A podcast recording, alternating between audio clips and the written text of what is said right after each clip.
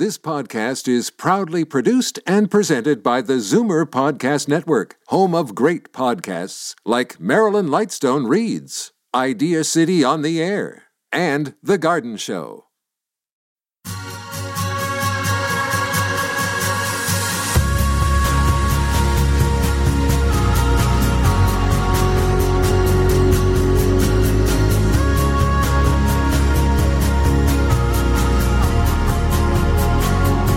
Good day, greetings, hello, and welcome to Art at the End of the World, the podcast where we welcome artists, entertainers, and cultural leaders speaking about what it is to make art here at the end. And my name is Mark Wigmore. Thank you for checking out the show. This is your first time here. Welcome. And uh, this is episode nine of our 10 episode season. All the episodes available to you for free wherever you enjoy podcasts. Stitcher, Spotify, the TuneIn app, Google, iTunes, of course, art at the end of the world.com, and classicalfm.ca, the new classical FM our very special presenter of this podcast with the Zoomer Podcast Network. Lots of ways to get to the program, and we have great conversations with people like uh, Ben Kowalewicz from Billy Talent. He was just on a couple weeks ago. Film legends Howard Shore, fantastic composer, Lord of the Rings. Uh, Robert Lantos, Canada's uh, arguably Canada's most famous producer, film producer, Alan Zweig, the documentarian. Schitt's Creek's Karen Robinson did the show. Juno nominee Alexandra Streliski. Who else? So many others. You can uh, find out more. Search for it. Art at the End of the World on your favorite podcast app. And please do subscribe. Today is Baroness von Sketch Day, one of the big stories within Canadian and international comedy, for that matter, uh, over the last few years, to be sure. Founder, star of the show, and longtime showrunner with Baroness von Sketch, Carolyn Taylor is my guest today. And uh, honestly, Carolyn is the first person I thought of when I put this new season together. We did the first 10 episodes back in 2019, and I, I knew that it might happen again. And as I was mulling through potential guests for the program, Carolyn was really uh, top of mind. And so I'm so glad she agreed to do it. I want to thank Liz Reed, who worked very hard to put this together over the last uh, six months or so. So thank you, Liz, and uh, great to have Carolyn here. Baroness von Sketch, very in the moment zeitgeist program, wildly popular, uh, really flips the storytelling we traditionally have seen in comedy sketch shows. And on a large scale, it really is everywhere. It's made use of social media, the internet in a big way, Netflix. And really, Carolyn is the perfect person to talk to about uh, changing cultural climate and big change when it comes to who gets to tell stories and make us laugh. And that's really why I put this podcast together to talk about artistry, but also what it is to make art in this turbulent moment of massive cultural and political and environmental change and certainly uh, health changes Really looking forward to getting Carolyn's perspective in just moments. Thank you to Red Eye Media, a leading arts and entertainment communications company working with award winning clients, including the musical stage company, Summerworks Performance Festival, and many others. RedEyeMedia.ca for more info, one of our great sponsors, and get in touch with Red Eye if you need representation for your arts organization. The episode also sponsored by Crow's Theatre, one of this country's most acclaimed arts organizations based in Toronto's East End making it a vibrant East End, Crow's Theatre creating unforgettable theater that examines and illuminates the pivotal narratives of our times. CrowsTheatre.com for info and tickets. You can enjoy a show at Carlaw and Dundas. You'll see the big marquee. All the Little Animals I Have Eaten. How about that for a title? And Black Top Sky both start next week at Crow's Theatre. All right, so Carolyn Taylor, raised in Montreal and cut her teeth in the business here in Toronto over the last couple decades. She's trained with Second City. Uh, this hour has 22 minutes. Worked there. Queer as Folk. Dan for Mayor. Just some of her credits. She worked on The Hour with George Stroumboulopoulos way back in the day, and then got this idea for putting together a sketch troupe with Meredith MacNeill, what a weapon she is. Uh, Aurora Browne, Jennifer Whalen, just four tremendous talents, and calling it Baroness von Sketch. And I remember hearing about this thing way back about five years ago and thinking it sounded pretty cool. I was a little surprised that a sketch show was actually getting picked up and hearing that CBC was on board and Netflix was behind it. It was really the imagination wandered. What was this thing going to be? And it's turned into a real big deal and it's delivered, hasn't it? Just totally hilarious. I think number one and highly shareable, very of the moment. I think politically minded to some degree. But I don't think that that overwhelms how funny the show is, whether you consider it to be feminist or a political game changer or what have you. Really, it's just a funny show at its core. Total destination television for me. I've always loved sketch comedy on TV. The show has won several Canadian Screen Awards over the years. It's up for five statues, five candies, as Norm MacDonald calls them. Uh, the CSAs will be handed out on March 29th, and uh, Baroness von Sketch up for five of those statues. And whenever I've watched the show, I always suspected that Carolyn was in a leadership role with the troupe. I didn't necessarily know that to be true but she's so funny and she often is playing a leader of a group within a sketch, like maybe a boss or she's the one taking someone to dinner. Really does have this strong presence, and she was indeed showrunner for several seasons. And like I say, with this all female led troupe, with the attention it gets internationally, with the way it has harnessed distribution through Netflix and social media, YouTube, and the subject matter that we're laughing at, a lot of it is new, and we haven't seen these ideas on screen before. And what else can you ask for? Very artistic in that way, a cultural game changer. So let's get to it. My conversation with Carolyn Taylor from Baroness von Sketch on art at the end of the world.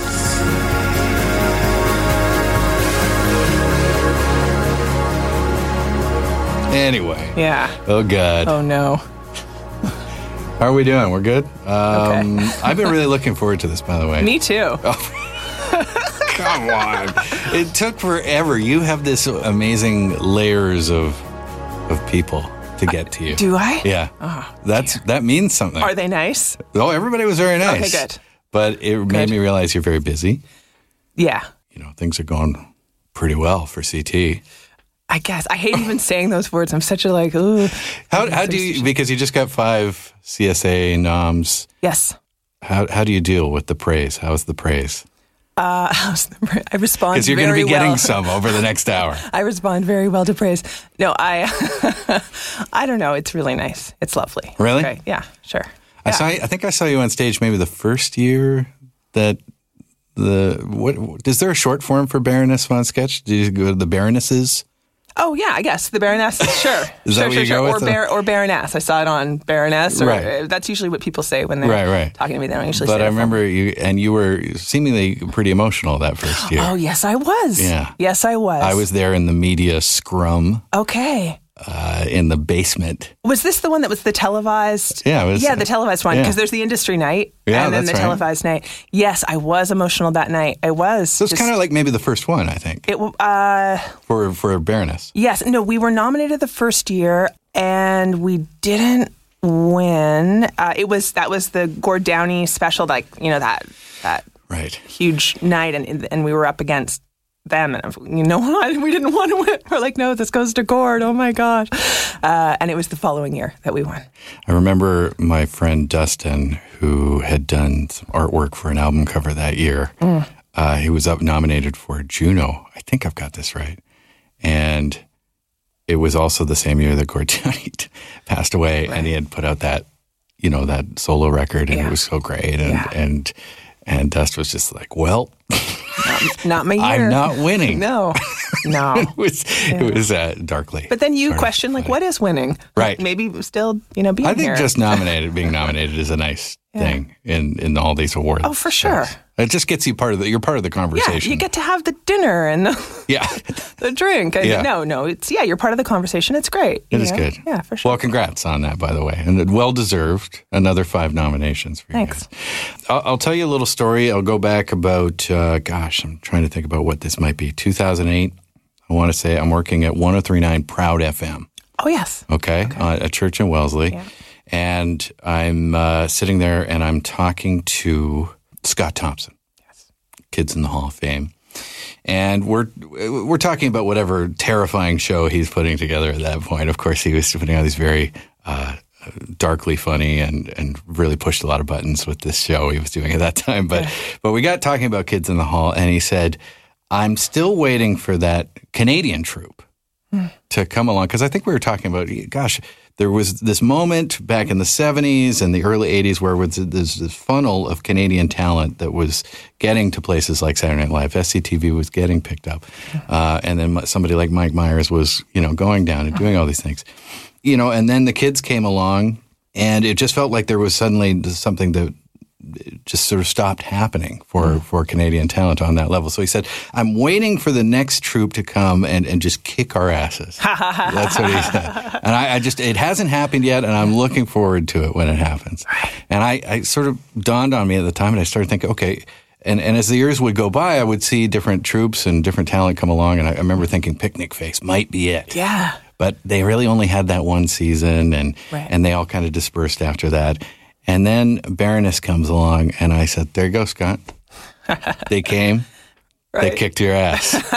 and I think he would only be too happy. Okay. I really well, believe that. I hope so. I hope so. It, it does feel like finally some mm-hmm. Canadians came in there doing this format of comedy, and Yeah, and and I mean, to be fair, it's it's also happening at, at the higher level, at the network level. Like there need to be green lights, there needs to be development, there need to be development deals that don't go on for f- four years, and then your material is is dead in the water by the time they you know make a decision. So I think we were we just came in at the the right time. It was a it was a timing thing where I guess there was an appetite finally because when you're working in the biz, you always hear, oh, they don't want sketch anymore. No one wants sketch. No one wants improv. No one, you know, and you just hear these things.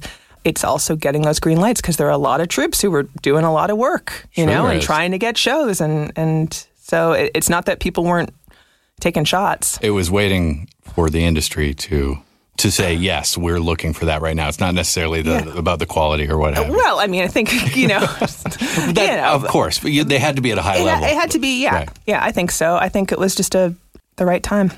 It was. Uh, I the other interview I think of is I think it's 2015, and I've just gone to see a Second City show, and I got I said to myself, I have to have that Kevin Whalen character, and that guy is so funny, Oh, so good. he's so unbelievable, Yeah. and he was just one of these malleable characters. You could put him in anything, and, Yeah. and he was so great. Yeah. And so we had we he came in, and he couldn't have been more modest, of course. So I was sort of like. You know, really uh, trying to muscle him through the interview to get to talk talk about how great he is. But towards the end, he goes, "Oh, by the way, I should mention my sister's working on this uh, show, and uh, we think it's getting picked up by CBC, and it's called Baroness von Sketch. So look out for it."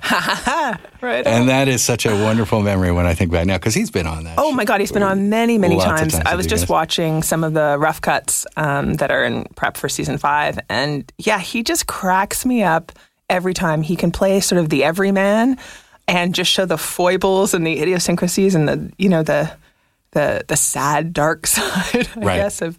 Of being a, a man today, and uh, you know, and also go into some really kooky places as well. He's yeah, he's a great actor, and I just saw him also on Bit Playas, and that's Chris Siddiqui and Nigel Downer's uh, new show on CBC Oh, Gem, okay. and it's really funny. It's nothing like Baroness, and it is hilarious. And uh, I was just binging it. And He he talked about having to go back and forth to L.A. a lot as a Canadian, Mm. you know, performer, actor, c- comedian. Is that something you got to do? You got to be I- down there a bit. I didn't do that. Like at the time when everyone was sort of making the trip and they'd stay in Silver Lake and everyone would, you know, go to pilot season. I don't even know if there is an official pilot season anymore. Seems like it's all changing It's, everything's very changed. rapidly. Yeah. And I, I just didn't do that. I kind of, I wasn't feeling it. And I kind of, I, I was young at the time. I'm like, I only want to go if they bring me. Such an asshole. But uh, yeah, I just, I don't know. I like it out I would have thought that way. Too. Yeah. you know, It's I like, just, what? I gotta. well, I'm going to go there and knock on people's door. Like, you know, like if there's something to be there for, I'm happy to be there. Right. So, uh, We're cut of the same cloth. are we? way. Yeah. Oh, great. Fast friends. So that, but have you? You must have had to go down there. oh, yeah, for, for, sure. for For, sure. meetings Yes, yes, and yes. all this Yes, stuff lately. I and- have. Yes. Yes. Is that right? down. Yeah. You like the sunshine down there? I actually do like the sunshine. I thought I had the sort of East Coast bias, like, oh, I only like Toronto or New York or whatever. And then I went down to LA to visit some friends, and this is pre Baroness. And I was like, oh, I, I actually kind of like it. I kind of like having sun every day. And every day I woke up, I was like, oh, sure. Oh, wow, lucky me. Right. I'm here during the sunny time. Like, oh, no, it's like that every day.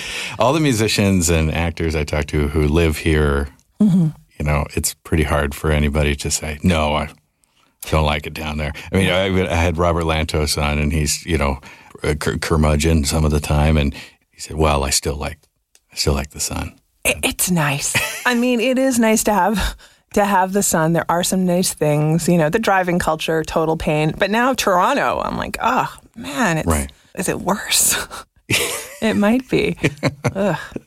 One of the nice things about this show, and just thinking about Kevin for a second, is that it has been this wonderful place for Second City talent Yes. to go to, to be on national television, to be on Netflix, to be Yeah. on this platform. And I think that's one of the nicest elements that you installed into that program. Yeah, that felt that felt great, and that was very intentional. I mean, not specifically Second City, but that's where so many of our pals and, and people who are doing really interesting work and improvised, nuanced work um, on stage And that's where you're from. were, and that's where I'm from. Yeah. Yeah. Um, and Aurora and, and Jen as well. Right. So it was exciting to be able to hire people we knew could look at a script and know, okay, it doesn't have to be read verbatim. I mean, sometimes it does. Sometimes it does. But a lot of the time we let the camera roll and allow for some improvisation at the end. Or we say, okay, let's do one to script and now let's have fun with one. And then when you're in the edit, you're able to pick up those little nuggets that you couldn't have written because, you know, they just come out of the, the ether in the moment, you know? Must be sort of joyful to It is. It's exciting Watch to, to happen. leave the page. Yeah, for sure. Yeah. And having people who are so skilled and, and capable of doing that, like Kevin Whalen and like Paloma Nunez and a whole whole bunch of folks, Jen Goodhue. Chris Locke and I were we used to live beside each other in Parkdale. We had a, a joint porch that we would you know, we had this sort of we were on the second story of a of a building and when we were kids we would just wander out there and talk about comedy and hang out and uh, it's been pretty fun. He was on this podcast last Yeah. season too, so it was pretty fun to uh, to see him on your show. Oh, he's well. great. I love his brain. He's so weird. He is so weird. So weird and wonderful. He just makes me laugh. He just makes he's one of those guys, a bit like Meredith that way too, where they both just exude funny Yeah. on some level. Yeah. They just walk into the Yeah, room and you're like, "What's okay, going on? here we go. Here we go. Something's gonna happen. totally. so that's it's been so nice because it's sort of to my point earlier. So many times at Second City shows, I thought to myself, mm-hmm. I wish there was a bigger platform here, and it's, it's been so nice to see that Yeah. that stairway, you know, back Yeah. and forth. Right? Yeah, it's been great. Are you a Toronto person, or are you? I'm from Montreal. oh, from Montreal. Okay. Yeah. We You're- say Montreal. Montreal. Yeah, if you're from Montreal, you say Montreal, That's unless you're French, uh, Montreal. But uh, it's usually people who aren't from Montreal, they say Montreal. So I'm just giving you a, a tip. If, you want it, I mean, you cut it out of the, the radio. I hope that No, doesn't make good. it. I'm horrible. Why would I say that? Why You're would. I say? I'm I- just giving you a, a tip. Well, I'm out on the air every day at Classical FM, and I do the show, and so I say, uh, I'll say, uh, "You're listening in Toronto," and I get in trouble for saying that. Mm-hmm. Yeah. Because I You're supposed to say Toronto. Toronto, Yeah. Yeah. so Montreal, and Montreal. Yeah. Now, my wife is originally from Montreal, so, uh, she has corrected me before. Oh, Yes. So okay, uh, good. good. I'm not so the we're- first. We're good. Okay, phew. Yeah, in fact, it, it does seem to be a uh, theme here that I do speak to a lot of people who got Yeah, there. you just had, uh, was it Alexandra? Streliski, yeah, Yeah, Montreal. but she lives there. Right. Yeah, but I, I speak to a lot of people who were born there Yeah. or started there and then made their way to Toronto. What was the story? You uh, came here when? Well, I came here, I think in, uh, I think it was 97. Yeah, 97. I traveled, uh, I graduated university uh, at Queen's, worked for about six months in Montreal, went off, traveled for about a year, Australia, New Zealand, and then came back and moved to Toronto and into my friend's basement apartment in Cabbagetown and started taking classes at Second City. Because I moved here almost the exact same time, '99, Okay. from Victoria. Oh, from Victoria. How did you uh, How did you feel about the city at that Well, point? It was a bit of a bit of a lonely transition, isn't it? Kind of. I mean, I'd grown up, of course, in Montreal, second generation Montreal, and a lot of my family had made, you know, the big exodus to Toronto in, you know, the 60s and 70s, right? Right. With, you know, With the, the PQ, banks. With the banks, Right. exactly. And Yeah. my uncle was in an ad firm, and so he moved here, but he'd keep driving back every weekend because, like, ah, Toronto's horrible, and, you know, want to come to Montreal and hang out and party and have, have fun. And, uh, and my aunt as well. So I had a lot of family in Toronto. I was often doing the Via Rail, you know, Right. trip from Montreal to Toronto as a kid. So coming here, I had you know, friends from university. I had, it, I mean, it wasn't, it's not Montreal. It wasn't Montreal. Sure but isn't. I know it sure isn't. But I like Toronto. You know, like I'm maybe one of those Montrealers who's like, you know what, there's a lot going on here. There's a lot of great people, and, and I'm happy to be here. and being an, an Anglophone too, you know, it Right. makes a difference. Like to actually work in the arts, you know, in Quebec or in Montreal. I mean, I guess you could if you were unilingual, but that would that would be really tough. You'd be pretty limited to like the Centaur like you know a few smaller venues. But uh, I just, I mean, I can speak French, but I didn't feel, you know, I'm not Vrelan. And So, uh, late '90s uh, in Toronto, signed up to Second City, and uh, uh, how does that look for you? Is it is it an easy fit? Are you feeling comfortable doing that? I some, I took a few classes there, and I would hear the improvisers and just think, "What the hell is going on in there?"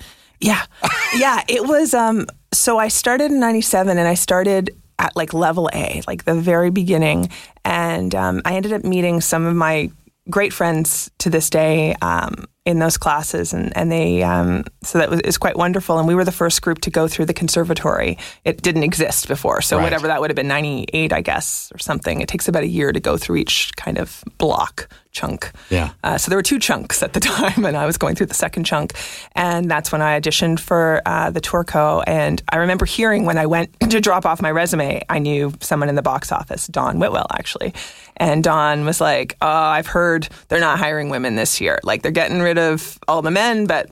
You know, and that's what she'd heard through the grapevine. There was always a grapevine, you know. And I was like, oh, well, I'm going to audition anyway. I'm going to give it a shot. Ah, and, youth, uh, yeah, youth, youth. at work right there.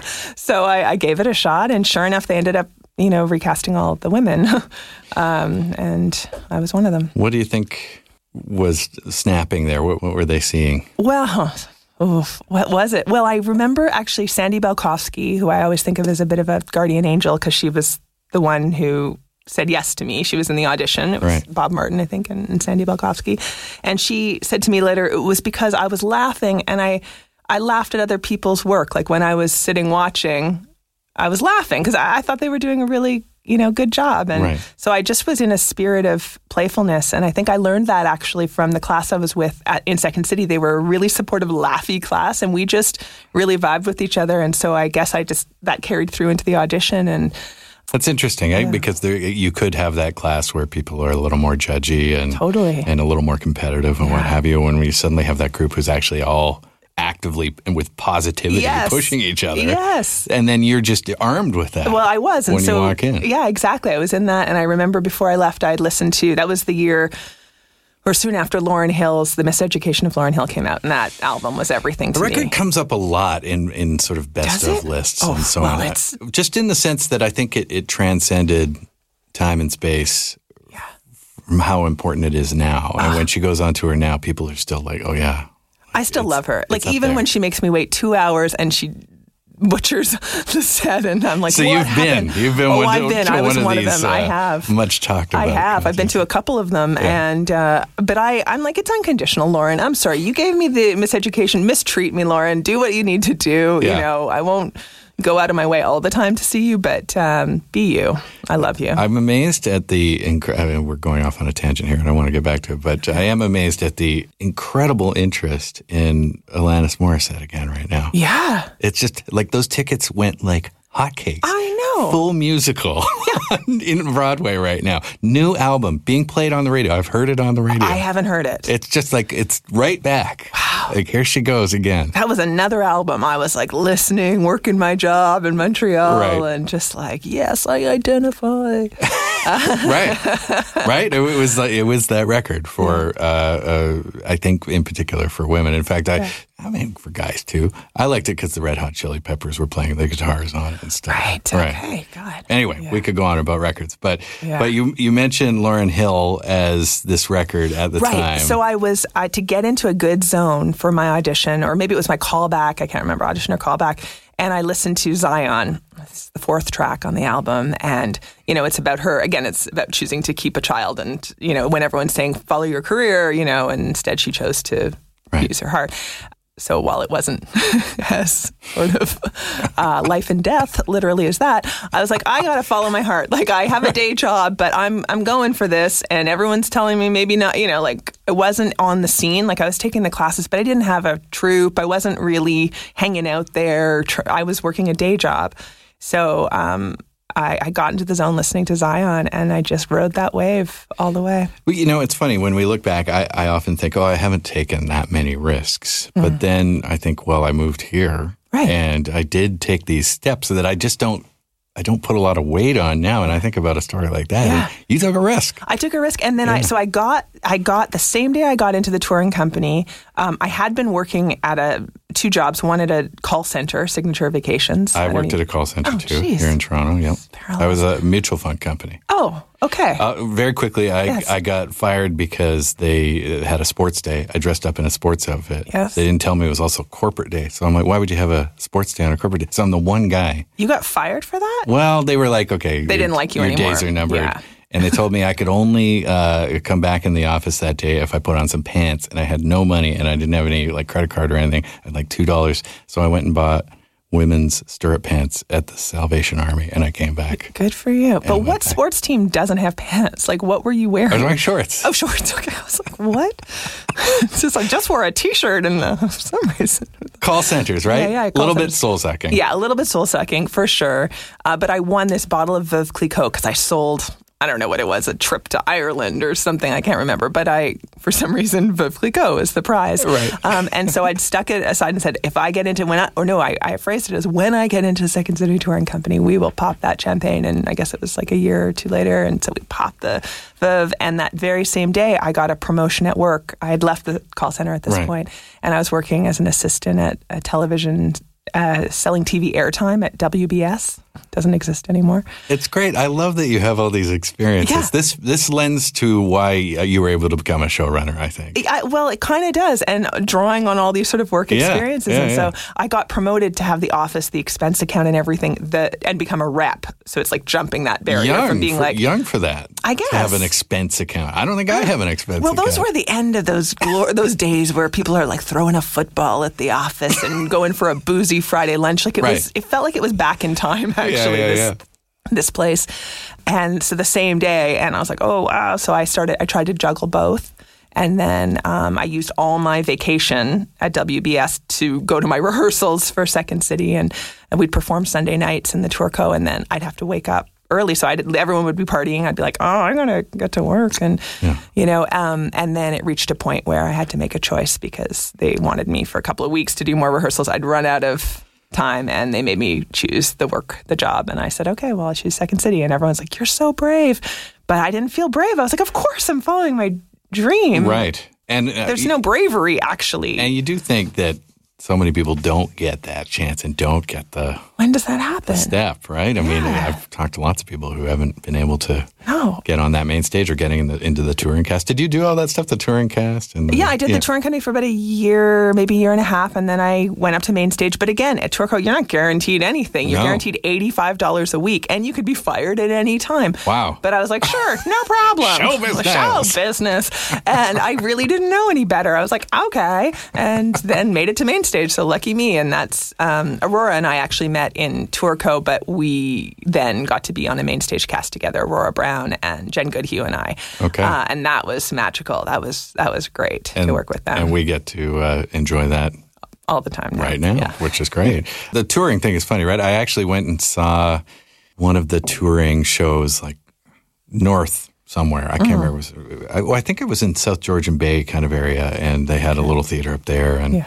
And I just thought this is this is it. Like they these kids hmm. have to get on the road and.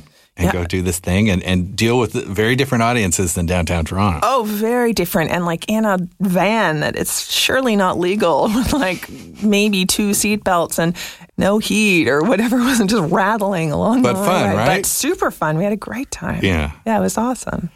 And and then it really is from there. I mean, I don't want to compress time too much, but uh, uh, you do seem to get gigs with a lot of these shows. Uh, Stroumboulopoulos show comes into Yeah. the play at some point. Yeah. Yeah, I was. Uh, I'd been at 22 minutes, and a friend of mine who had he just started, uh, uh, What- Tim McAuliffe. What was, in the uh, what was the jump from Second City to one of these shows or like a Oh. the TV jump show? was I was I was I'd finished Second City. I'd gone in my Lada. I bought a Lada and traveled across the country in it. and deciding wherever it breaks down is where I'll stay. And that's what I did for a few months. A little And bit, little bit hippie-ish. a little bit hippie-ish, yeah. Is- Yeah. Is that in you? Are you? yeah. yeah Like, I walked the Camino, I, you know, Did the 800 stuff. kilo- or 776 kilometers. because I, you know, like I, I go to like a dead show. and, Yeah, like, I'm, I- that, I'm that guy a little bit. I've never been to a dead show, but but uh, I have friends who have. No, but I uh, I like a weird solo adventure that doesn't quite make sense that isn't completely planned out that Right. like I walked the Camino I didn't have a map I you know didn't bring an iPhone Free spirit thing. I guess Is that- sometimes I just saw your tarot cards uh, sketch. Uh, oh I thought you saw my deck I was like you saw my tarot cards I don't know if it was. I don't know if it was you actually in the sketch, but was it?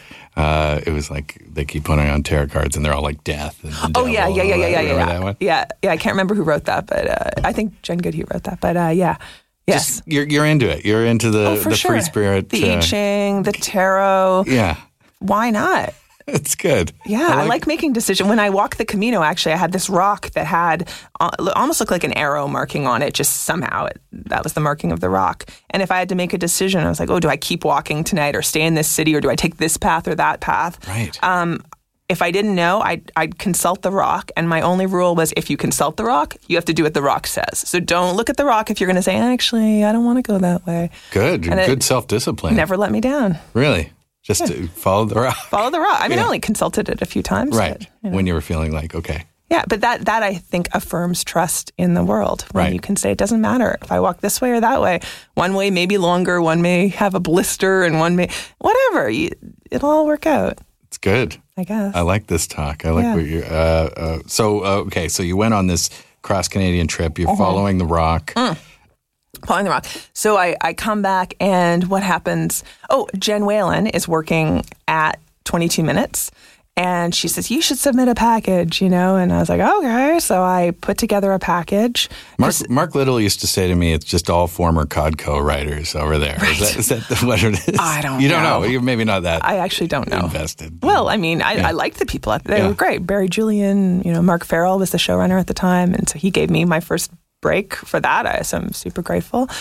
Yeah, so I put together a package, and Jen, I remember her saying, a lot of people ask, but they don't actually do the package. When it comes down to it, they don't do the work and write the sketches and the jokes and submit it. But I did, and they give you a trial, like a week or two.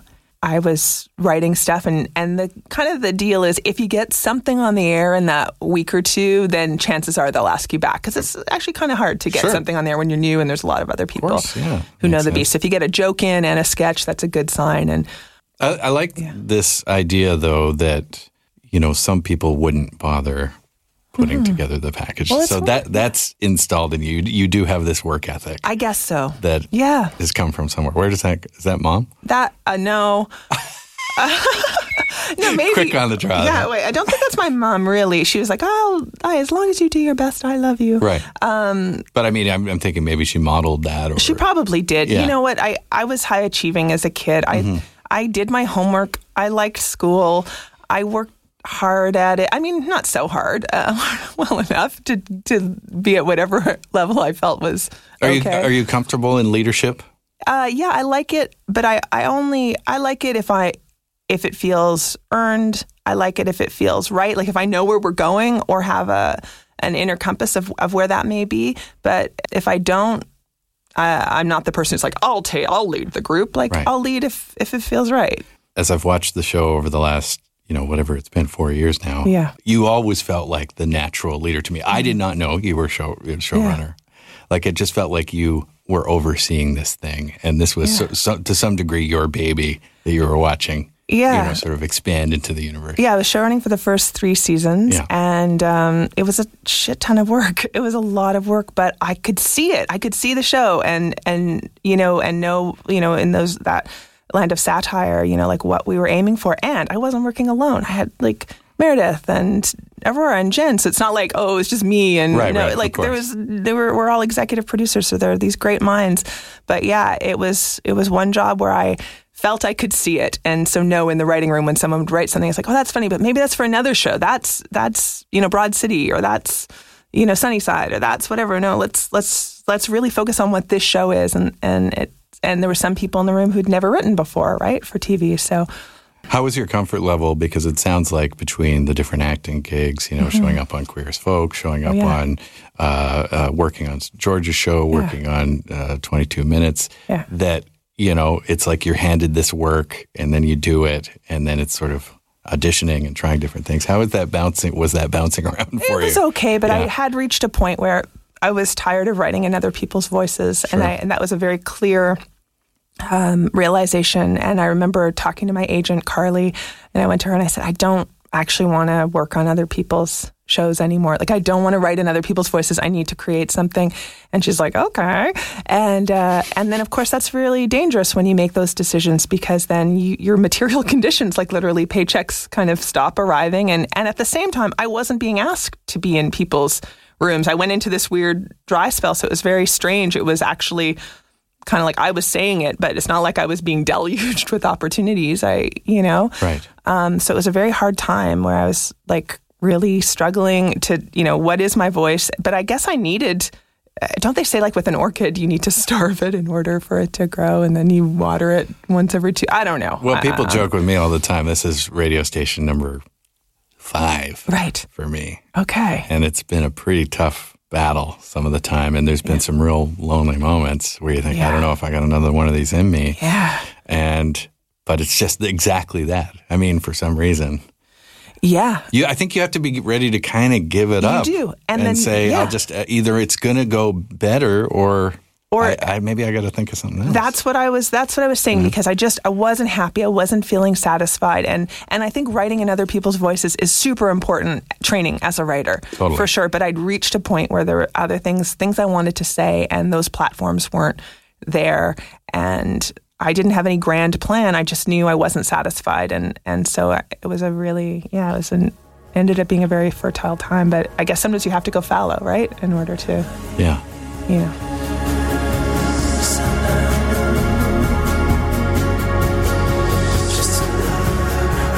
It's Art at the End of the World. My name is Mark Wigmore. We will return with Carolyn Taylor in moments. You're listening to the Zoomer Podcast Network.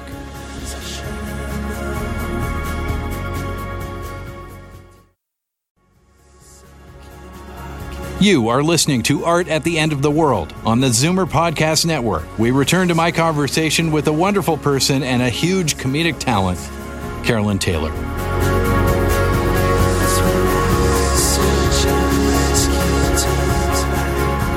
It, it does feel like there's been with this show that there, as much as the funny is wildly important, and I think it's probably the show's greatest strength. But there has been this intention, you know, there has been this thing that you, you seem to somewhat consciously want to, mm-hmm. to put together that let's start Yeah. talking about the things we've never seen on television before. Yeah, I guess, and and coming from the place of the personal, right? Like you know the way the personal is political, and so rather than like it was never the mandate of the show to do impressions of you know politicians, and there were other shows doing a great job of that, and Right. so that wasn't what this show was. So it was really knowing what it wasn't as much as what it was. And so finding the political in the personal and saying, okay, well let's let's look at that because there's a truth in that and there and, and it's worth exploring. And sure enough, it resonated and people could see themselves in the characters. And that was one of the things in the writing room. Like we wanted people to see themselves or see a friend or, oh my God, that's just like my sister. That's just like my, you know, boss. That's Right. like me. Or to cringe the parts that you cringe at in your yeah. in yourself. You did that to me every week. Oh God, I get something. I, I like playing cringeworthy parts. Like I go to the grossest parts of myself and other people, and just go, okay. Your, uh, I, I think of your a lot of cosmetic surgery. Uh, the four women getting together, they were like uh, they're all like wives. I think of maybe r- rich people, Okay. and they're all together, and you, your lips are blown up like crazy. Oh, is that with me and Merida? I think it's the four of you. Oh, the four of And- us. and you're all oh yes, yes, yes. dresses, and you're, you're and we go around the circle, and everyone's had a little more done. And then it, I think the last person is Aurora, and it's she has a shellfish allergy, and that's why her lips are big. And That's right. Everyone's like, "Oh, can I have the shellfish?" I mean, that was like sort of in its own vein, sort of a, in the grotesque, where Yes. all, like all of you had pushed the limits Yeah. of what your faces could look Yeah. like under such conditions We and whatnot. such good hair and makeup team. Yeah. They're so good. Kim Primo leading the the makeup team, and Helen McKenzie, and Ashley and Min, and You had mentioned that you had been on stage with um, um, with Aurora, and I guess were you on stage with Jennifer too before this? No, or- no. Well, Jen, yeah. I mean, not at Second City. She was already alumni when I Right. was coming through. But I was producing a show with uh, Dawn Whitwell called Wand Portal, and I would bring on Jen a lot and bring on Aurora. So we were sort of working together already on stage, uh, mostly improvising. Um, and Aurora and I would do some sketch together sometimes. And how did we find? How did Meredith come into the picture? Well, I went back in 2012. I sort of had an on again, off again relationship with 22 Minutes. So I'd left and then I was at the hour and then I was doing other things. And then they called Mark Farrell, I guess, had left as showrunner and then came back and said, Hey, can you come in? And I show up just to do, you know, six months or a few months. And I arrive and I do my homework. Okay, who's the cast now? What's happening? You know, I haven't been here in a couple of years. And I see Meredith MacNeill. Uh, she's playing a kind of a small part, almost a background character in a in a bigger, larger scene. I was like, who's that? Right. Holy shit, she's funny, and and she's barely has a line in the scene, but she's the one I can't take my eyes off. So um, I got there, I got settled.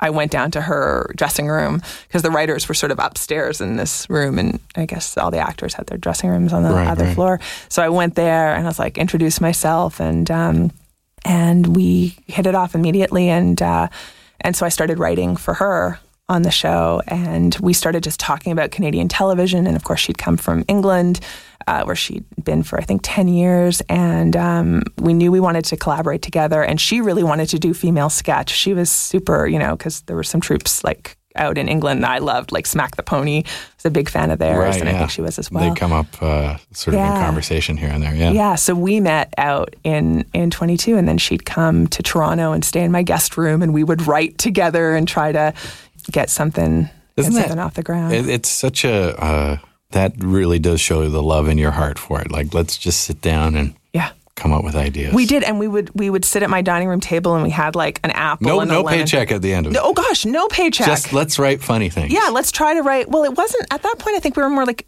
using our strategic minds. I don't think we were writing funny things at that point, but we were like, okay, how does this industry work? Like, how do we crack this thing? Okay, so if this apple is Yeah. You know, Sarah Fowlie and this Lemon. you know, like we took all the players, whoever was sort of in the industry, and who are they, and how do you Who's, do this? Who's making this and decision you, that could yeah, allow you- us to do something? Yeah, yeah, So we were, we would, we would get together, and she'd fly in, and we'd work at my place, and So I introduced her to Meredith and Jen. I mean, this is after we, Right, right. You know, I was talking to Frantic, and then it was like, oh. Jen Whalen and Aurora Browne, and then of course they met Meredith, and they all got along, and In actually crafting the four, Yeah. was there? You kind of had an idea of I what was going on there. I knew Aurora was like such a phenomenal actress and working with her at Second City, I loved collaborating with her. We did almost all our scenes together and uh, and she was actually living in my building two stories down. So Right. that was pretty convenient too. She but that's the- not why she was your Chris chosen. Locke, yeah, Yeah, just hanging out exactly. yeah. Totally getting high and hanging out. Uh, and uh, and then Jen Whalen and I, you know, we had stayed friends, and I was putting her in my show on Juan Portal, and she's a very you know gifted improviser and you know great writer and stuff. And so I was. uh, To me, it was like, yeah, Jen Whalen and Aurora, those are the people. What do you remember that time where the four of you first got together and actually were like? W- was there already a contract in place? yeah, there was. It, We were working on that. Like we went and we took our meetings and stuff. Like we already had the interest of Frantic, and the now at this point the pitch document's been written, and and so the four of us went in and we made sure we looked right and we knew what we were going to say, but make it seem seamless. Like we were very strategic. We're like, we're gonna get this. And one of the things was we didn't want a web series, N- and I think it's awesome to have a web series. But for us at that time, we're like, no, we want this, and we actually knew we wanted it on CBC. Right. So we we met with all the other networks, but CBC's where we wanted to be. And it was interesting because there was this moment where they were putting comedy really in the forefront again. I think Schitt's Creek had given them Mm-hmm. Yeah. some confidence. Yeah. And, and even though it was still in its infancy, It was just coming and- out when we were. Yeah, Yeah, I think and- you know, and Working Moms was coming out when we were. So and Kim's Convenience around the same time. So they all sort of seemed to be greenlit, give or take, within year of Been good, other. right? It's like a nice comedy package. Yeah. all these shows. Yeah, and all very different. So the the four of you come together and you start uh, uh, filming these things, and Mm-hmm. you've got figured out your first set of sketches. Was it the sense of in that first season? Gosh, we have so much material that Mm-hmm. has all been waiting to happen in this moment. What's the, that first season been like compared to Right. what generating after after that? really different because we did we did two demos. So the four of us wrote a demo. We shot it. I think we had a budget of five thousand dollars, uh, and we didn't see any money. We didn't get paid as actors. Like that was all just to pay for camera and you know sound that kind of thing. Right. And we shot this thing in two days, and and I was in the edit suite with Sean Song, uh, who still works with us, and got this thing edited down to like eight minutes or something like that, and we showed it to the CBC in our pitch. Um, and then we worked together. We did another demo once we got green or we got development. Right. Uh, we got a development deal, and so then they Sweet said, development cash. "Yeah, right." And uh, so this was just for them to say, "Okay, well, what is it like working together now?" So you're going to write the sketches, and this time we're going to approve them or not, or you know, give our notes. And and so then we did that, and we had you know a little bit more money, but still, again, nothing crazy. And um, so we did that, and then we so when we were green lit, I think it was March fourth or something. It was when the year of the horse was going into the year of the sheep. I know that. That's how I usually measure things as well. Just keep an eye on my stones and Yeah. also what year. It was that because I wanted my horse to come in. I was like, "Come on, you know, Chinese New Year, like it's going to happen. The horse is going to cross." And then we we transitioned into the year of the sheep. I was like, "Oh no, we didn't get greenlit. It's over." And uh, so then my friend Sasha Pierce, who's a very gifted artist, she did something for me, which was a bunch of horses running and with some sheep in front. So the horses were pushing the sheep across the finish line. And That's then very sweet. And it came. It was beautiful. Yeah. And then we got the green light. So. That's pretty great. And, and So material, sorry, to answer your question, we'd use those those pieces and then we we reintroduced some of those from the demos into the first season. But no, it was all it was new stuff. It was Right. and we were able to bring in other writers. And so we overwrote and we overshot. And that was by intention so that you're not sitting there having to put something Yeah, in. Like there has to be room for error. yeah. You have to fail. You have to try something and then find out, oh, some other troupe did it or and you're still oh, you're still doing that. Always. think. Yeah, we, we we don't overshoot as much now. right. Uh, we've learned a few things, but really, you can work so hard on a sketch and put tons of money and resources and people and talent and have it flop and not work. And then the sketch you improvise on the day, we call them sort of like little improvised blackouts. Those ones sometimes end up being killer and, and get in the show. So Was it a good time that first season, or was Yeah. there a sense of like urgency, like we need to make this work? Or, Well, I mean, it was both. Yeah. It was a good time, and there was a sense of urgency. Right. And you know, we had a shoestring. You know, like we were working in at the Great Hall on Dovercourt, uh, up in this little room at the top. And I know the building. Yeah. done lots of interviews in there. yeah, a great building. Yeah. They, they were very good to us, and we were bringing our own office supplies and rolling a desk from my house down Shaw Street. You know, like you know, making it comfortable and Right. stuff. But it was hard. But the vision was very clear, and it was like this is what this is where we're heading. The compass I felt was very clear, and so while it was a ton of work and a huge learning curve, we didn't have time to second guess. It was like let's just it's it's happening. I think you know something that has been so refreshing for me is just to be let in on these conversations that we ne- didn't necessarily see on TV before. Mm-hmm. These were things that you know maybe specifically between women that I just hadn't had access to before, and I maybe had an inkling that that's what how that conversation might go. But suddenly we were getting these wonderful examples packaged Yeah. each and every week, and uh, so lovely. And I, and I think that uh, uh, as time has kind of come along, it's been fun to see that there's these really specific characters that that each of you have strengths for. You know, you love to be a cop. Do I? Yeah, I've seen you as a cop Okay. lots of times. Okay. come on. Sure, I guess so. Yes, I hack. I've played a lot. Head of head of an off a Yeah. lot a lot of office A lot of bosses. a lot of bosses a lot of villains, like a lot of, and Yeah. some clueless people, people who just don't get it. right Yeah. anything you you won't touch as far as Oh, I'm not great at getting super angry okay on camera. Like I just, as an actor, I'm not so skilled at that, and I don't really. I'm not great at like crying. Like Aurora could cry at the drop of a hat. She Yeah. can start to cry, and she's that. she has that skill. I don't have that. So if it's going to be a really emotional, crying kind of thing, I I'd be inclined to say, "Hey, Aurora, like you might be great at that." But Aurora's often in the office being the butt of everybody's She can be, yeah. Yeah. Yeah, she is that's- sometimes. that's And situation for her. and I can play frustrated. Right. You know, uh, like the person, I don't know if you've seen the Uber sketch, you know, where I'm wanting my friends to get ready in time because the Uber's downstairs. It's like, it'll be four minutes, guys. Hey. Right, right. And then, like, come on, guys. And then she just fucking loses it. Uh, I can do that. I can become unhinged. But I, I also love this the notion and the setup. It's often created where it's like just friends getting together, just a bit of like we're just gonna who cares what we do, but it's, it's- there's so many specific problems. Yes. within all that, it's just always joyful to Yeah. watch. Always, oh, thanks. I, we, I love that. you know, the, to the table at the restaurant, right? The, you know, oh yeah, we'll sit anywhere, but no, yes. there's a hundred tables Yes. we, we need to try. And that was inspired by my friend Jill Kirschman, who worked with us in, in first year. And she's like that when she goes to a restaurant, she's always going to change. And it's like, okay, all right, you know. And so taking those things and or we'll just order anything, Yeah, but yeah. no, but it's always a big there's problem. a big problem. Yeah, so. yeah, yeah. And those like that's The, examples. the of- cottage one as well too. The Uh, just cottage- relax. Yeah. but no. But no, here are the rules. And at the we're at the cottage was inspired. I have a cottage, not that one. But nice cottage. That was a nice fancy cottage, but it was on a shit lake. Like it, the lake had like fish floating dead on it. and it That's was- behind the scenes Yeah. right there. It, had, it did have a water snake. Someone on the, in A the water crew, snake? Yeah, someone in the crew got bit by a snake or something. Wow. And it just because we were going to swim in the scene, we were going to dive in. It was like I'm not going in that. So it was sort of a gorgeous cottage on a really dead lake. Right.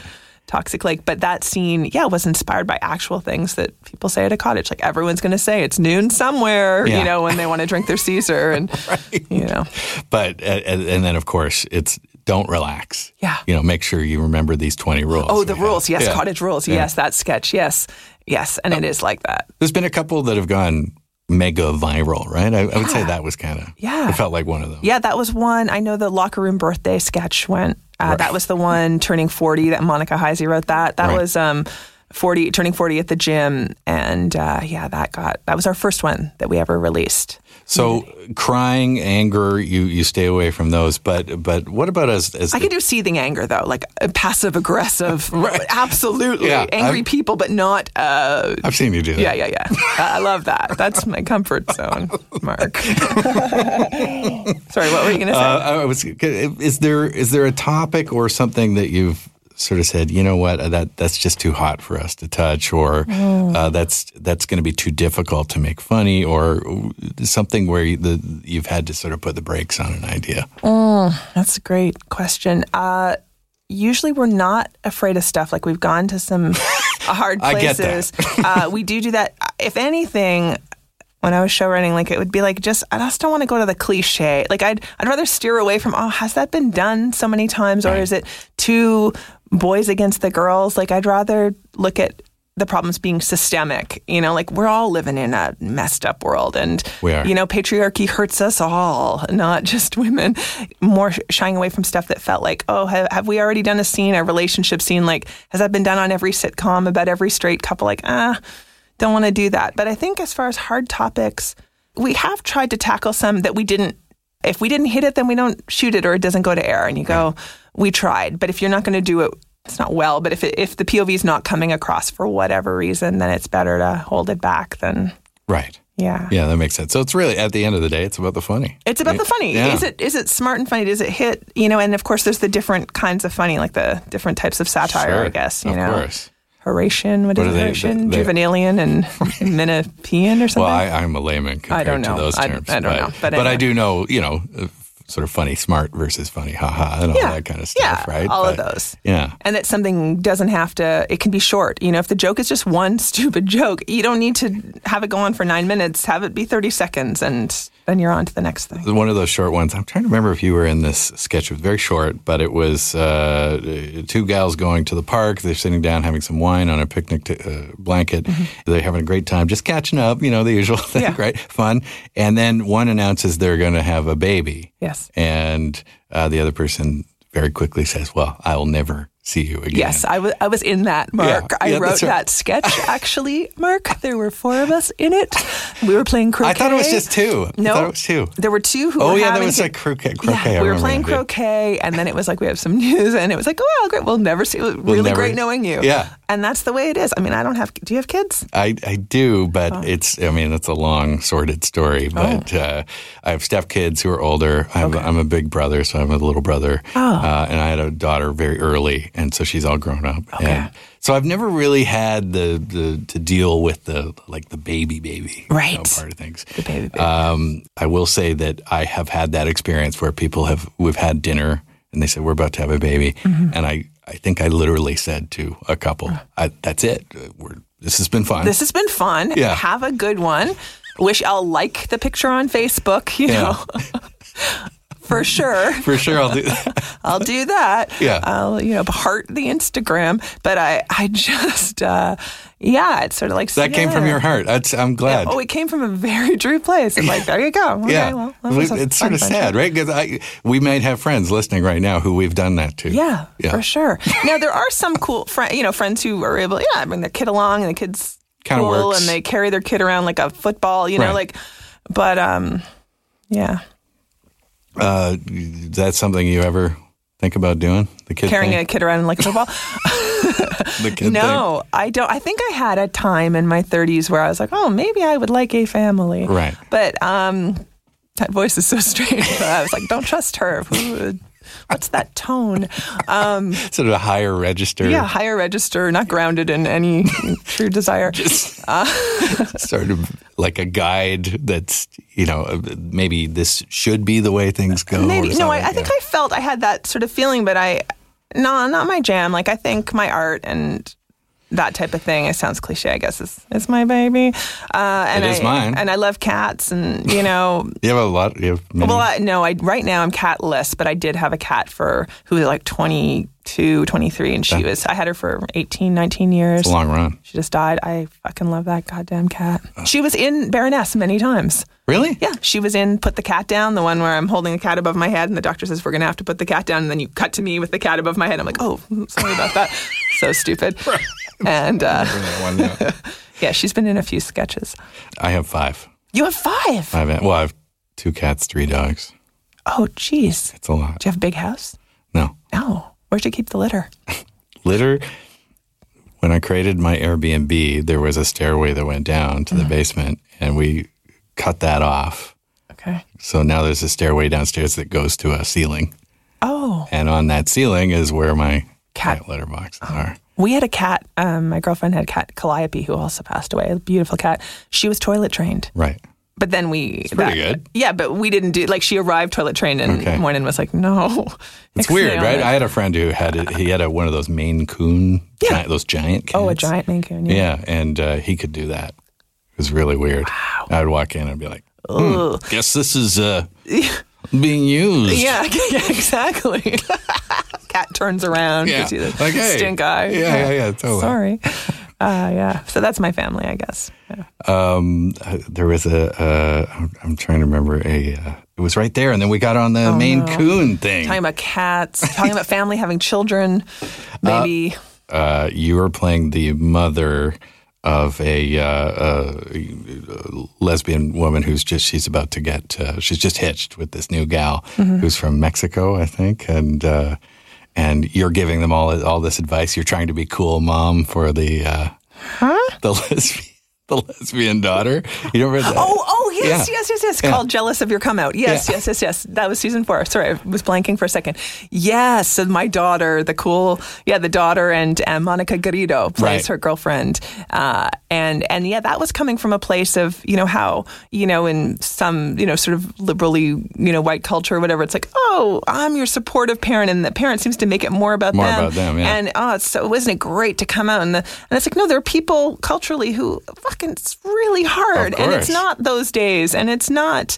we, we, we eh, can't. We're not quite there yet. Where We're we not, and we have to really remember, you know, that it isn't the same for everybody, and, No. and that there are so many parents, yeah, too, who who do make it about themselves, and they're like, you know, the marching in PFLAG, which is awesome and supportive. But so often, sometimes it feels like parents make it more about themselves than their kids. They're- They're wearing the rainbow shirt and, Yeah. and off you go. I mean, I just, as I was watching that sketch, I thought, well, there's a whole bunch here for you to kind of unpack. Like you obviously had your own experiences with your Yeah. with your mom, and Yeah. and uh, She was great. Yeah, that was what that wasn't that experience. You weren't borrowing from mom. there. No, no, not at all. not at all. Like my mom, uh, yeah, my mom took it well. She was okay, but she did later say she had to end up talk, talking in therapy or to someone or just to try to work through her feelings around it. But no, she was super supportive, never let me in on her inner process. Didn't Right. make it about her.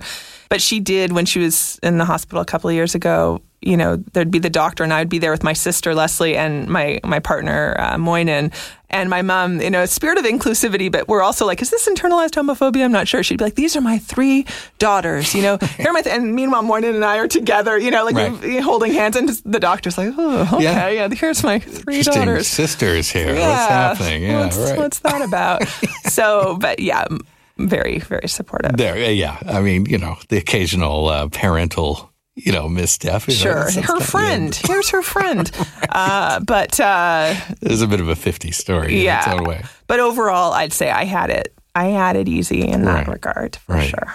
What I, I do like that about even you know in compared to Schitt's Creek too is that there is this assumption, even though you are pointing out you know funny things about difficult subjects, Mm-hmm. but there is this assumption like, hey, this is all just kind of happening, and we don't need to kind of overstate things too much as far as sexuality is concerned, as far Mm-hmm. As you know gender issues are concerned. Yeah. I mean, you are, are are going right after you know these big subjects, but at the same time, you're you're just kind of assuming we're all at a certain intelligence level that we can kind of get on board with. And I think that right? was part of the show. Like we really wanted to operate at the top of our intelligence level. It's no fun saying, "Oh, well, let's dumb it down." Or what if people haven't read Judith Butler's Gender Trouble? Well, it's okay. Maybe Yeah. they're going to pick it up because Right. they found that interesting, or maybe they're going to laugh at another dynamic that's happening in the scene. And um, I remember there being a big thing with our one of our producers about uh, the Caesars in in We're at the Cottage uh, going trying to make an American sale, saying like they, they wouldn't know what Caesars are. They don't drink Caesars. Right. Can we make it Bloody Mary? It's like they'll look it up. Like they're not going to hate the sketch because they don't know what a Caesar is. But uh, anyway, whatever. that's been part of this, right? Is that uh, you know you're on IFC, you're Yeah. on CBC, you're on Netflix. Yes. How is that international attention? How does it manifest that you are become aware of it, and Yeah. and is it just that your your social media is completely off the hook with people from all over the world, or? Kind of. Like I'm a bit of a social media like ugh I'm not good at it. It kind of scares me. Like I don't have the blue check mark beside my name on Twitter. I'm very unreliable. I might write back or I'm not a good I'm right? I hate it. yeah okay. I, I do it because you kind of ha- I don't have know to. you have to but It I'm is- not good. I'm like the lame one like you follow me you might get something. Yeah I, I don't know. I get uncomfortable. Instagram I've started to allow people in who I don't know Right. uh, just to be like well sure you want to see a picture of You got to do me that. and my mom. Or you gotta, like you're a cat. celebrity. You have to open it so up. I am. So I have. I have done that, and then Facebook. I'm pretty unreliable on as well.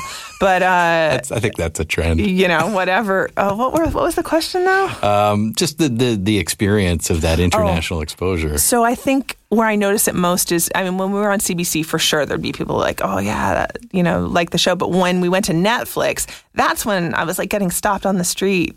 You know, it goes in waves. I guess when the show's sort of out or launched again, that's it when it really everyone- shows the power of that. It, it does. It It's really bizarre. does. Because then it's like, oh my God, I, I'm not going a day without someone stopping me, which is, and it's fine because everyone's really nice and cool. Like, no one's, I did have one guy who was like, you know, I never thought women were funny, but you, you change, you guys Oh, changed it. So can I take a picture with you? It's like, okay. Uh, but I'm like, okay, well, if you've seen the light, I mean, who am I to judge who you were before? I suppose, Todd. but- But, yeah, it just, Was that really his name? no. No. Right. so it has changed that way. And, and being in the States, I got recognized. I was, I guess, flying to LA, L- LA or New York. I think it was LA. And uh, I was at LAX and I'm about to go through that machine and I get the pat down because I always choose the pat down over that weird, um, Yeah, the revolving, the revolving. X-ray thing. Because you're allowed to ask. You're allowed to say, no, I, I want the pat. yeah, give me the pat down. Uh, so I asked for it because uh, I don't want to go in that thing. I know. So anyway, I got the pat down, and then the woman said, "You're very funny. I've seen you." And I was like, what? The pat down. The pat down after being all like How about that? tough, and then so that made my day. Um, so That's, yeah, that's uh, that one sticks out. that one was a nice one. That was a nice one. And my friend Mae Martin, who's been on our show a couple of times and has been in our writing room, she was in Beverly Hills, and she's like, and I got stopped. She did one from one sketch that she did with us. You know, they Is is there uh, been a sense of there must be a, a, a sketch or or a response you got to a sketch that made you feel like, hey, like we we did something there. We we made a difference. Like we we put something out into the world that you know started a conversation that I'm proud of. For Or- sure. Yeah. For sure. I mean, yeah, we've had some of those for sure. Um, most recently, I guess, um, I wrote one in season four, uh, the land acknowledgement sketch. And I was scared to write that, Right. Because I, I didn't, I didn't want it to be taken the wrong way. I didn't want it to be we shouldn't acknowledge. That's not what it's saying. It's saying where's the muscle behind it, and there seems to be some hypocrisy Right. here. And that was the part that was, you know, really getting into me that I wanted to to highlight. And R- Um, remind me, because I've seen a few different takes on that bit. Like I saw people, you know, one guy uh, they're going on a first date, and Yeah. they, they, he does a land acknowledgement, which was Oh. kind of funny. I'm trying to remember where that Oh, was, but no, this- but I'm trying to remember how how you framed that. This one is uh, we're at the theater and Aurora she plays it so well, you know, sort of theater maven at the front, just saying everyone, you know, turn off your cell phones, you know, da da da, The classic and then theater. the classic, and then Right. into the land acknowledgement, which she says in a very you know Yeah. serious way, and then you know uh, this territory you know belongs to other folks, and and we need to make right with all our relations and the whole thing, and then and my character is like, I'm sorry, so should we go?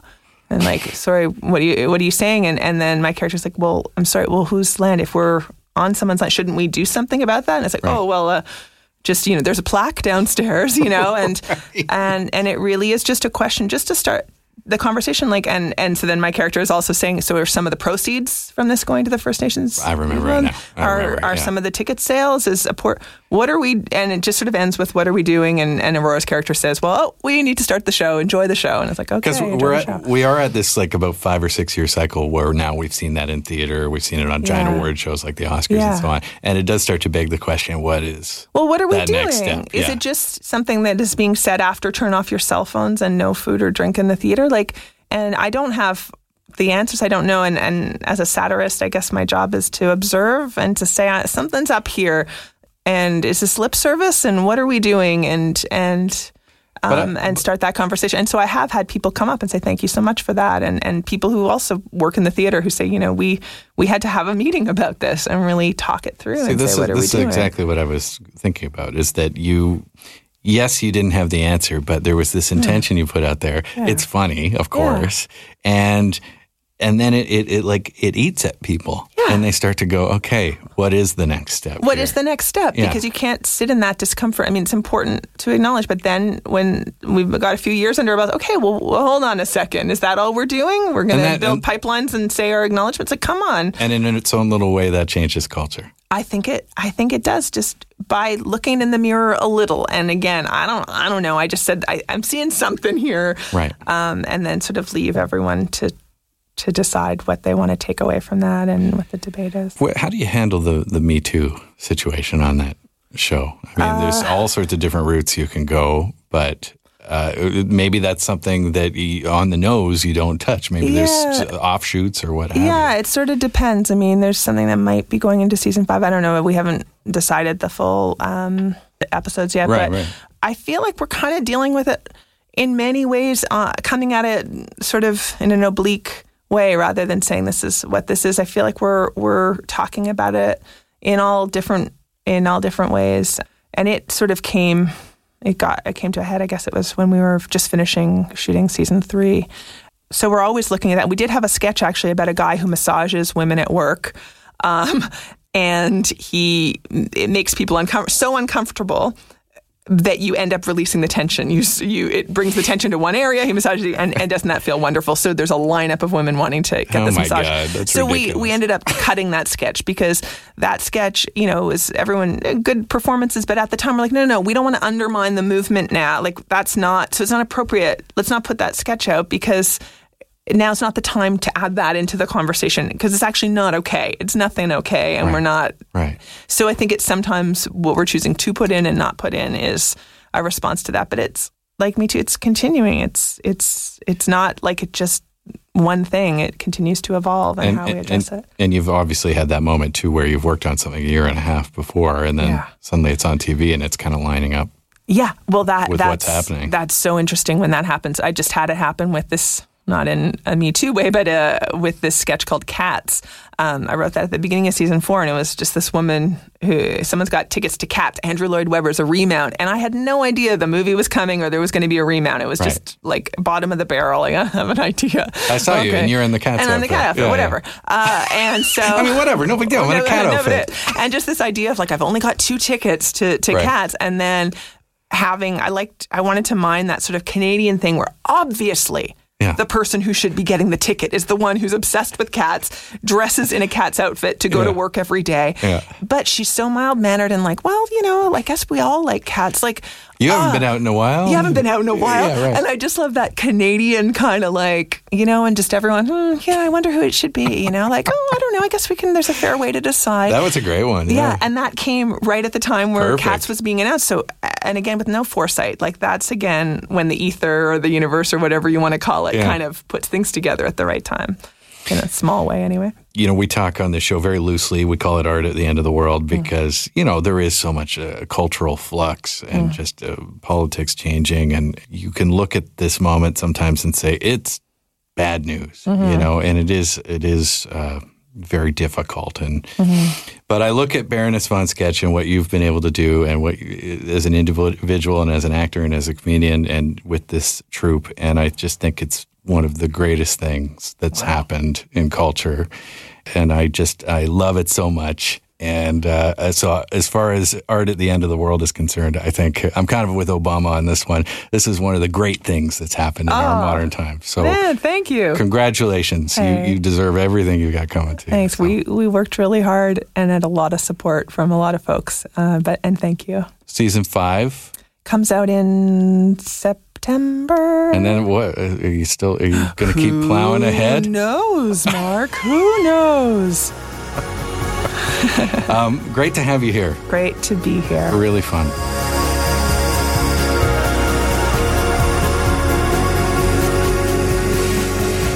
That was a treat.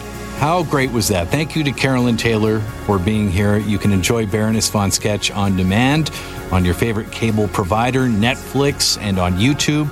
There's an entire channel there, of course. And don't forget, Baroness up for five Canadian Screen Awards in just a couple weeks. You can watch the show on March 29th. Good luck to Carolyn and her team. I also want to thank our sponsors this week, RedEye Media and Crow's Theatre, crowstheatre.com, for timing and tickets to uh, a couple different shows that are beginning there in the next week.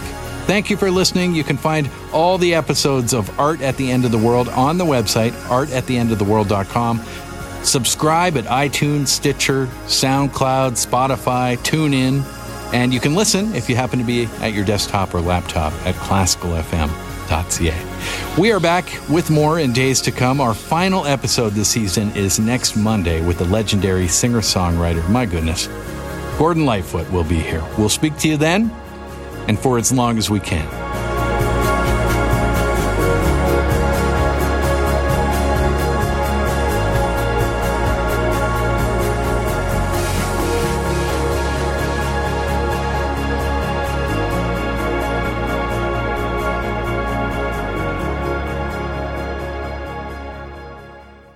This podcast is proudly produced and presented by the Zoomer Podcast Network, home of great podcasts like Marilyn Lightstone Reads, Idea City on the Air, and The Garden Show.